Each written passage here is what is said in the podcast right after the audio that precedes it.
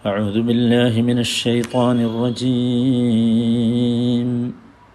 قد نرى تقلب وجهك في السماء فلنولينك قبلة ترضاها. فول وجهك شطر المسجد الحرام. وحيث ما كنتم فولوا وجوهكم شطره. وإن الذين أوتوا الكتاب ليعلمون أنه الحق من ربهم وما الله بغافل عما يعملون നൂറ്റി നാൽപ്പത്തിനാലാമത്തെ ഈ വചനം കഴിഞ്ഞ നാല് ദിവസങ്ങളിലൂടെ നാം ആ വചനത്തിൻ്റെ സാരം ഗ്രഹിച്ചു ഇനി ഈ വചനത്തിൽ നിന്ന് നമ്മൾ മനസ്സിലാക്കേണ്ട ചില കാര്യങ്ങളുണ്ട് അതുകൂടി പറഞ്ഞ് നമുക്ക് അവസാനിപ്പിക്കാം. കതിനറ തക്കല്ലുബ വജഹിക ഫിസ്സമ താങ്കളുടെ മുഖം ആകാശത്തേക്ക് ആവർത്തിച്ച് ആവർത്തിച്ച് ഉയർന്നുകൊണ്ടിരിക്കുന്നത് നാം കാണുന്നുണ്ട്. ഫലനുവല്ലിയന്നക കിബിലത്തൻ തർദാഹ. അതിനാൽ താങ്കൾക്കിഷ്ടമാകുന്ന ഒരു കിബിലയിലേക്ക് താങ്കളെ നാം തിരിക്കുകയാണ്.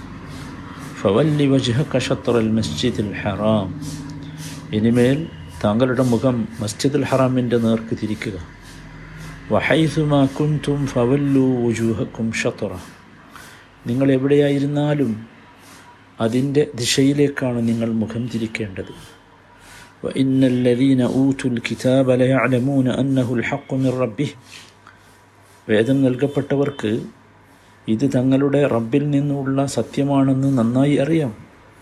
വമല്ലാഹു ബിഗാഫിലിൻ അവർ പ്രവർത്തിക്കുന്നതിനെ പറ്റി ഒന്നും അള്ളാഹു അശ്രദ്ധനല്ല.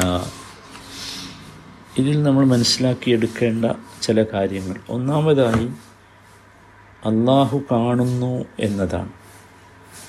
ഇസ്ബാത്ത് റുയത്തില്ല അള്ളാഹുവിന്റെ റുയത്തിന്റെ ഇസ്ബാത്ത്. അതെവിടുന്ന് കിട്ടി? തുടങ്ങണ തന്നെ അത് പറഞ്ഞിട്ടല്ല. കതിനറാ തക്കല്ലുബ വജഹിക ഫിസ്സമ നാം കാണുന്നു എന്ന് പറഞ്ഞാൽ അള്ളാഹു കാണുന്നു അപ്പോൾ അള്ളാഹു കാണുന്നു എന്നത് ഈ ആയത്തിൽ നമുക്ക് മനസ്സിലായി.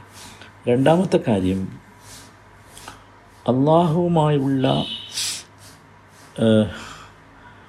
സംഭാഷണത്തിൽ പ്രാർത്ഥനകളിൽ ചോദ്യങ്ങളിൽ ഒക്കെ ആകാശത്തേക്ക് കണ്ണുയർത്തുക ആകാശത്തേക്ക് നോക്കുക എന്നത് ഒരു ചീത്ത കാര്യമല്ല മറിച്ച് നല്ല കാര്യമാണ്.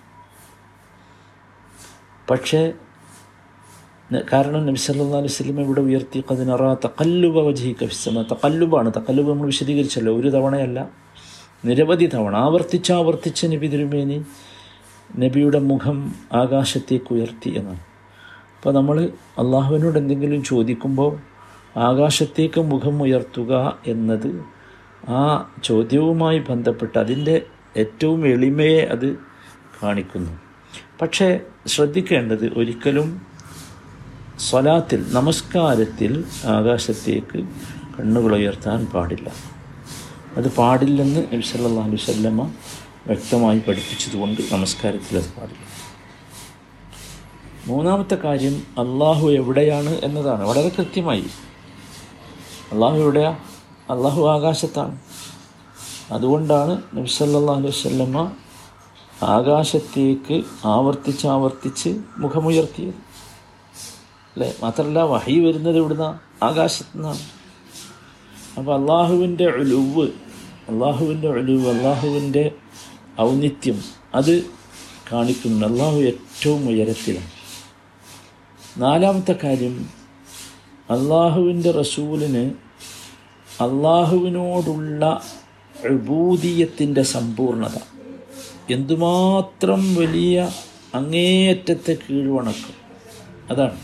എന്താ കാര്യം? നോക്കൂ ഇവിടെ നബി സല്ലല്ലാഹു അലൈഹി വസല്ലം ആഗ്രഹിക്കുന്നു കാബയിലേക്ക് തിരണം കാബയെ കിവലയാക്കണമെന്ന് നബി തിരുമേനി ആഗ്രഹിക്കുന്നു. പക്ഷേ ആഗ്രഹിച്ചിട്ടും നബി അത് ചെയ്തിട്ടില്ല. നമ്മളൊക്കെ ആഗ്രഹിക്കണമെന്ന് ചെയ്യാണ്ട് ചെയ്യാം. ഇവിടെ ചെയ്തില്ല. ഏതുവരെ അള്ളാഹുവിന്റെ കൽപ്പന ലഭിക്കുന്നത് വരെ കാത്തുനിന്നു. അതെന്താ കാണിക്കുന്നത്?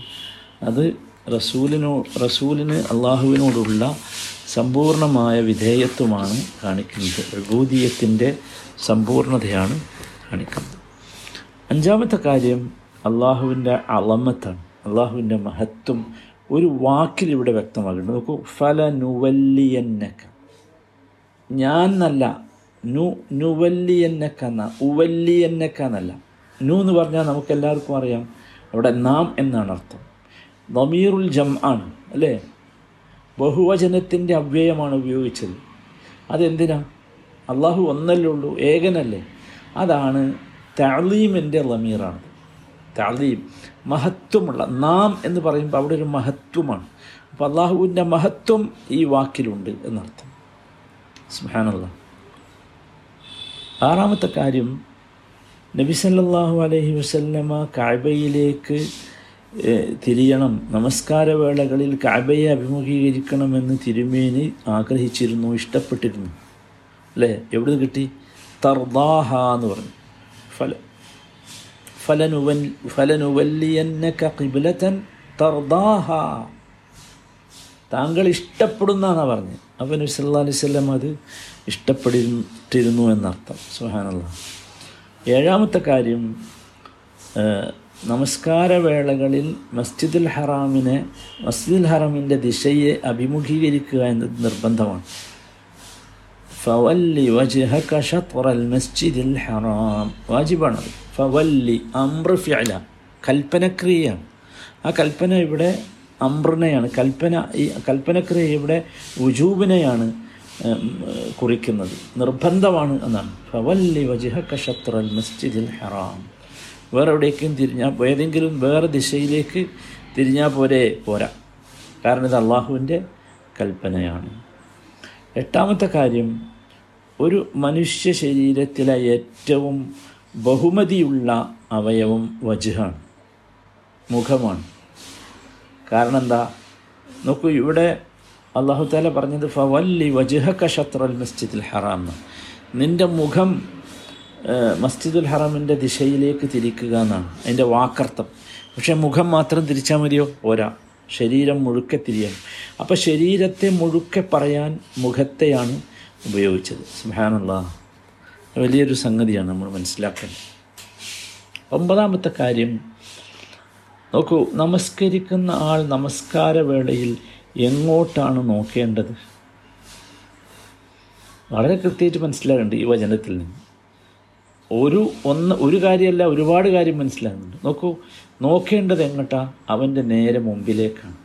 ഫവല്ലി വജിഹക്ക ഷത്രൽ മസ്ജിദുൽ ഹറാം. അല്ലെ ഷത്രുൽ മസ്ജിദുൽ ഹറാമിന്റെ ദിശയിലേക്കാണ് നോക്കേണ്ടത്. അപ്പം മുമ്പിലേക്ക് നോക്കിയാലേ തിരിഞ്ഞു നിന്ന് മുമ്പിലേക്ക് നോക്കണം. അതല്ലേ? അങ്ങനെയാണ് വേണ്ടത്. അല്ലേ?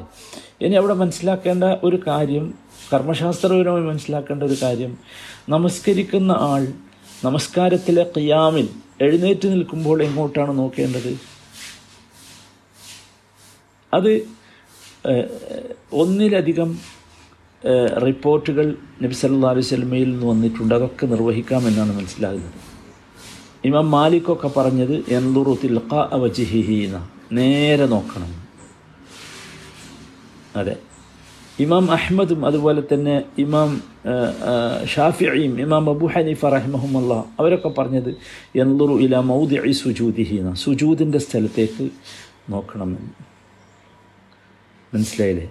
ഇത് രണ്ടും ശരിയാണ്. നബി സല്ലാഹു അലൈഹി വസല്ലമ നമസ്കാരത്തിൽ തല താഴ്ത്തിയിടുമായിരുന്നു എന്നുണ്ട്. അപ്പോൾ താഴ്ത്തിയിടുക എന്ന് പറഞ്ഞാൽ എന്താ? താഴ്ത്തിയിടുക എന്ന് പറഞ്ഞാൽ സുജൂദിന്റെ ഭാഗത്തേക്കാണ് നബി നോക്കിയിരുന്നത്. മാത്രമല്ല അതാണ് ഹുഷൂ കിട്ടാൻ ഏറ്റവും നല്ലത്. മനസ്സിലായില്ലേ? അപ്പോൾ അതിനെ രണ്ടായി വിശദീകരിച്ചിട്ടുണ്ട് കർമ്മശാസ്ത്ര പണ്ഡിതന്മാർ. അത് ഇങ്ങനെയാണ്. ഇമാമും ഒറ്റയ്ക്ക് നമസ്കരിക്കുന്ന ആളും അവർ രണ്ടുപേരും അൽ ഇമാമു വൽ മുൻഫരിദു എൻലുറാന് ഇല മൗദി സുജൂദ്. അവർ രണ്ടുപേരും സുജൂദിന്റെ സ്ഥലത്തേക്കാണ് നോക്കുന്നത് ആര്? ഇമാമും ഒറ്റയ്ക്ക് നമസ്കരിക്കുന്ന ആളും. എന്നാൽ മഅ്മൂമാണെങ്കിലോ? ഇമാമ് മുമ്പിലുണ്ട്. മഅ്മൂമാണെങ്കിൽ എൻലുറു ഇല ഇമാമിഹി. ഇമാമിനെയാണ് നോക്കേണ്ടത്. മനസ്സിലായില്ലേ? സംശയമൊന്നുമില്ലല്ലോ. എങ്ങനെ മനസ്സിലായി? ഇമാം ബുഖാരി ഉദ്ധരിക്കുന്ന ഹദീസുകളിൽ കാണാം.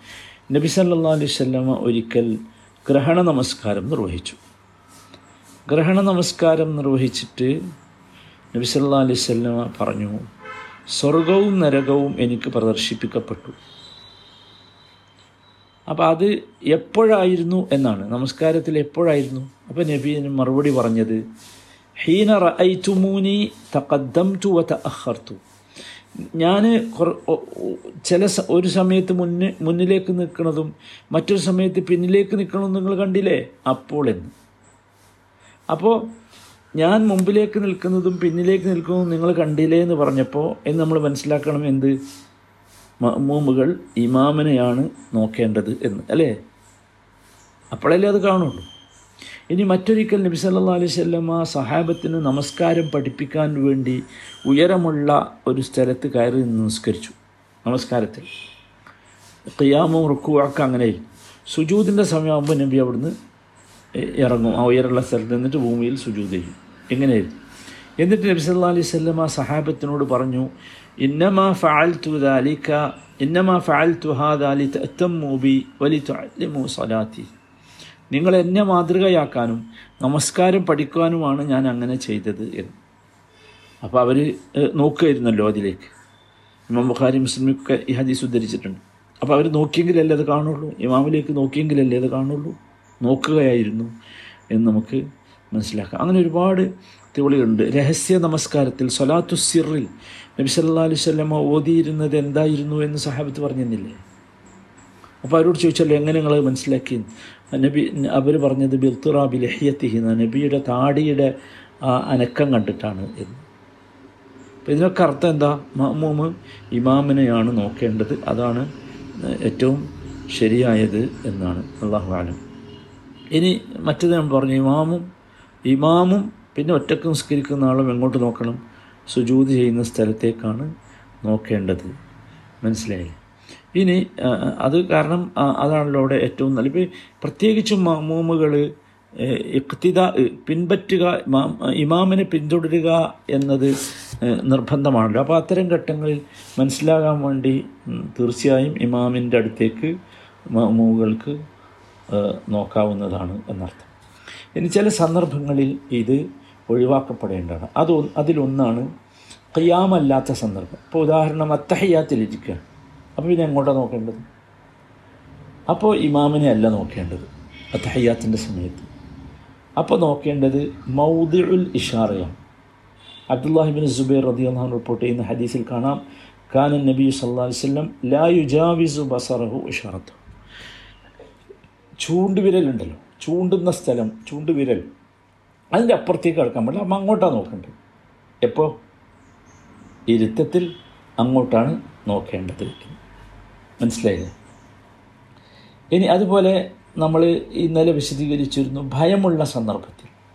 അപ്പോഴും പിന്നെ നമ്മൾ ആ ഒരു ശത്രു നേരെ മുമ്പിലുണ്ടെങ്കിൽ അല്ലെങ്കിൽ ഉപദ്രവിക്കാൻ വരുന്ന സാധനം നേരെ മുമ്പിലുണ്ടെങ്കിൽ അങ്ങോട്ടാണ് നോക്കേണ്ടത്. കാരണം അത് എപ്പോഴാണ് ചാടി വീഴുക എന്ന് അറിയുകയില്ലല്ലോ അത് അങ്ങനെയാണ് ചെയ്യേണ്ടത്. ചില പണ്ഡിതന്മാർ പറഞ്ഞിട്ടുണ്ട് കാബയിൽ നിസ് നിസ്കരിക്കുന്ന സമയത്ത് കാബയിലേക്കാണ് നോക്കേണ്ടത് എന്ന്.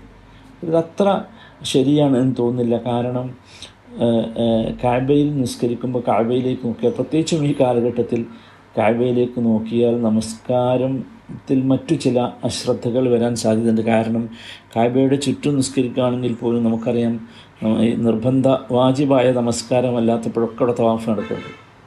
അപ്പോൾ അത് അങ്ങനെ ഒരു പ്രയാസമാകാൻ സാധ്യതയുണ്ട്. അള്ളാഹു ആലം ഇതൊക്കെ ഈ വചനത്തിൽ നമ്മൾ മനസ്സിലാക്കിയെടുക്കേണ്ടതാണ്. അള്ളാഹു ദീനിനെ നന്നായി മനസ്സിലാക്കി അതനുസരിച്ച് അമൽ ചെയ്യാൻ നമുക്കൊക്കെ തൗഫീഖ് നൽകുമാറാകട്ടെ.